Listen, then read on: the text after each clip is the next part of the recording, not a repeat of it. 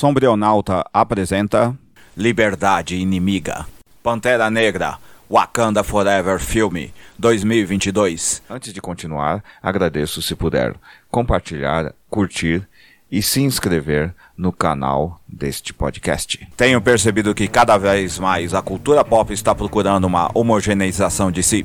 Como ela é de base trabalhadora conservadora branca, esse é um trabalho que demanda uma enorme capacidade de sintetizar elementos conceituais, narrativos e imagéticos que possam ser aceitos pelas diversas etnias, gêneros e graus contidos na classe dos trabalhadores. Como é muito difícil e nada desejado pelas forças hegemônicas a criação de uma nova conceituação, como a empregatícia, o jeito é pegar um conceito antigo, porém eficiente, de pensamento revolucionário hegeliano para organizar essa narrativa, o nacionalismo. O nacionalismo francês, notadamente, é que conseguiu resolver essa questão de diversidades na população pobre e trabalhadora, notadamente quando da colocação do Comitê de Salvação Pública, mil setecentos e noventa e três, que estabeleceu a defesa da França revolucionária contra inimigos domésticos e estrangeiros, inimigos externos. Esse tipo de conceito serviu como base das democracias modernas, e não a democracia ateniense, séculos seis a cinco antes da Era Comum, como muitos, inclusive de má fé proposital, defendem. Aqui está o ponto. O que diabo é um inimigo nesse sentido?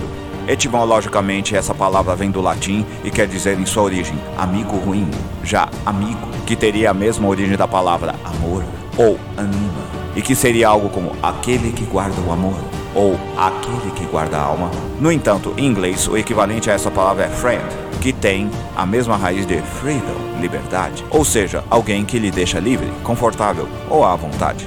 Para evitar a obviedade e inevitabilidade da discussão sobre o racismo feita no último filme do Pantera Negra dois mil e dezoito, mas utilizando o novo estereótipo racista dos latinos contra os pretos de maneira tácita, esse comovente e brilhante filme que resenho faz uso do recurso francês do nacionalismo, que não deu muito certo lá no Haiti. Esse filme deveria se chamar Wakanda Forever apenas, porque em verdade não é um filme sobre o Pantera Negra, e sim sobre o como o reino de Wakanda sobrevive sem seu rei e seu grande símbolo nacional, ainda mais porque não existem outros homens para assumir o trono, e a irmã de Tishala, Pantera Negra, Chadwick Bosman, Shuri, Letitia Wright, não acredita em sistemas religiosos, os quais fundamentam o pensamento monárquico. Ironia é que a atriz é negacionista, talvez por isso esteja tão bem no papel de uma coisa que ela não é, prática que é muito comum no cinema estadunidense, como quando o cristão devoto Al Pacino, mil novecentos e quarenta, fez o papel do diabo em Advogado do Diabo, mil novecentos e noventa e sete.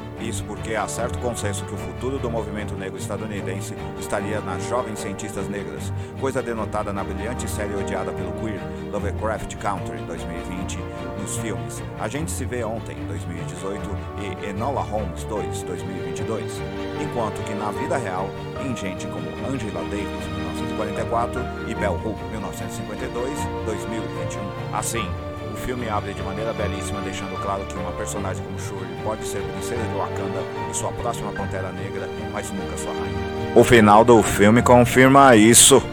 Aliás, é uma narrativa forte sobre o matriarcado e as matronas, e como elas são as bases de toda a monarquia em termos biológicos e de pensamento político. Isso tudo corporificado na ótima atuação das mulheres do filme, notadamente a da sempre subestimada Angela Bassett, no papel de Ramonda, rainha de Wakanda. Todo o seu papel é fundamental para que aceitemos sem questionar que estamos perante um sistema de alianças políticas imperiais semelhante ao que foi feito por Otto von Bismarck, mil oitocentos e quinze a mil oitocentos e noventa e oito. Mary Ann Weber, mil oitocentos e setenta a mil novecentos e cinquenta e quatro, ficaria orgulhosa.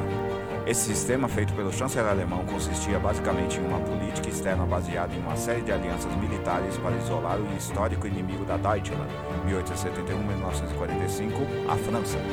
E é isso que nosso querido Namor, Tenoch Huerta, propõe à rainha de Wakanda, uma aliança para isolar o mundo da superfície, que na verdade quer dizer, nós latinos e vocês pretos contra os brancos, de maneira tácita. Brilhante! Aliás, a explicação que o filme dá para o nome do Deus Rei de Talocan é semelhante ao que dei na introdução dessa resenha para a palavra inimigo.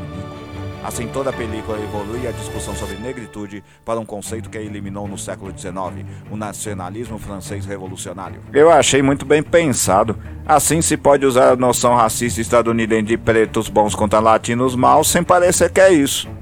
Logo, a narrativa usa a noção de inimigo como uma conceituação da modernidade. inimizade ou amizade são apenas convenções dadas de acordo com nossos amores objetivos, ou seja, nossas vontades políticas.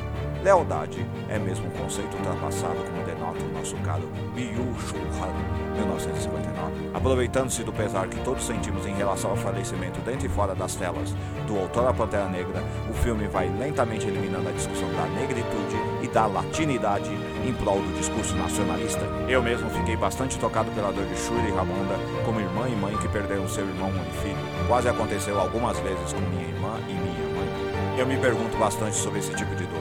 setenta e seis vírgula dois por cento das mortes violentas de jovens no Brasil são de negros, segundo dados publicados em dois mil e vinte e um. E quando essas mortes ocorrem em intervenções policiais, o índice de negros mortos do sexo masculino é de cerca de noventa e nove vírgula dois por cento, sendo que de cinquenta e dois vírgula quatro por cento do total geral dos mortos tinha no máximo vinte e quatro anos. Logo, ser irmã e mãe de homens negros é um convite ao luto.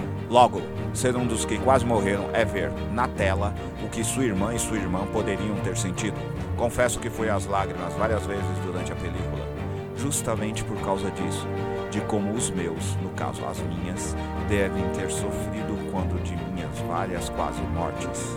Ser homem negro não é fácil, meus caros, mas ser irmã e mãe deve ser pior ainda. Esse luto constante é que nos faz não perceber os detalhes de como a franquia que deteve os personagens negros da cultura pop mais importante dos últimos dez anos começou a parar de discutir a negritude e a latinidade consequentemente, e o afrofuturismo e a negritude, esqueçam-os, eles não estão presentes aqui, porque senão a questão do racismo também deve aparecer. Ou não. Alerta de spoiler. Shuri, ao tomar sua versão da erva do coração para adquirir os poderes da Pantera Negra, encontra com alguém em suas visões que é um verdadeiro Pantera Negra. Se pensarmos bem o que o Black Panther Party mil novecentos e sessenta e seis a mil novecentos e oitenta e dois defendia, além de ser o verdadeiro negro dessa franquia, ser africano não te faz negro. E gente como Lélia Gonzalez, mil novecentos e trinta e cinco a mil novecentos e noventa e quatro, percebeu isso bem. Eric Killmonger Stevens, Michael B. Jordan. Killmonger é um mestiço wakandano, africano com estadunidense pobre preta. Logo, é parente de Shuri e também seu grande inimigo, ainda mais que Namor, porque ele está exigindo dela que cumpra o papel histórico de libertar os negros no mundo do jugo do racismo. Killmonger exige que Shuri supere o pensamento monárquico africano e abrace a negritude revolucionária. Em última análise, ele é o afrofuturismo, apresentado aqui quase como um espírito diabólico, o jeito que se apresenta pejorativamente um Exu. Fim de spoiler. Shuri então aceita que não pode ser uma rainha de Wakanda, mas pode ser uma versão da Pantera Negra, coisa muito comum nos quadrinhos e na realidade. Uma mulher que é uma versão inferior de sua contraparte masculina. Como disse, esse filme é sobre Wakanda e não sobre Pantera Negra nenhum, mesmo porque a Marvel Studios mil novecentos e noventa e três ainda está pensando seriamente se manda Letitia Wright embora. Ao final da narrativa bela, pesarosa e filha da modernidade do século dezoito, vemos que o futuro de Wakanda está no Haiti, assim como o nacionalismo francês, quando da Revolução Haitiana mil setecentos e noventa e um a mil oitocentos e quatro, liderada por Toussaint Louverture mil setecentos e quarenta e três a mil oitocentos e três, o de ser massacrada pelo irmão capitalismo e depois punida por sua ousadia. Ah, a africanidade, que doce negação da Revolução Negra você é.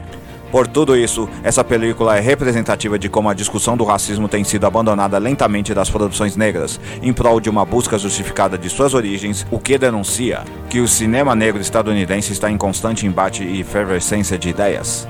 O roteirista Ryan Coogler, mil novecentos e oitenta e seis, tem origem numa esquerda comunal, servidora pública e estadunidense negra, e seu foco de roteiros é o debate dentro das comunidades negras acerca de suas próprias contradições.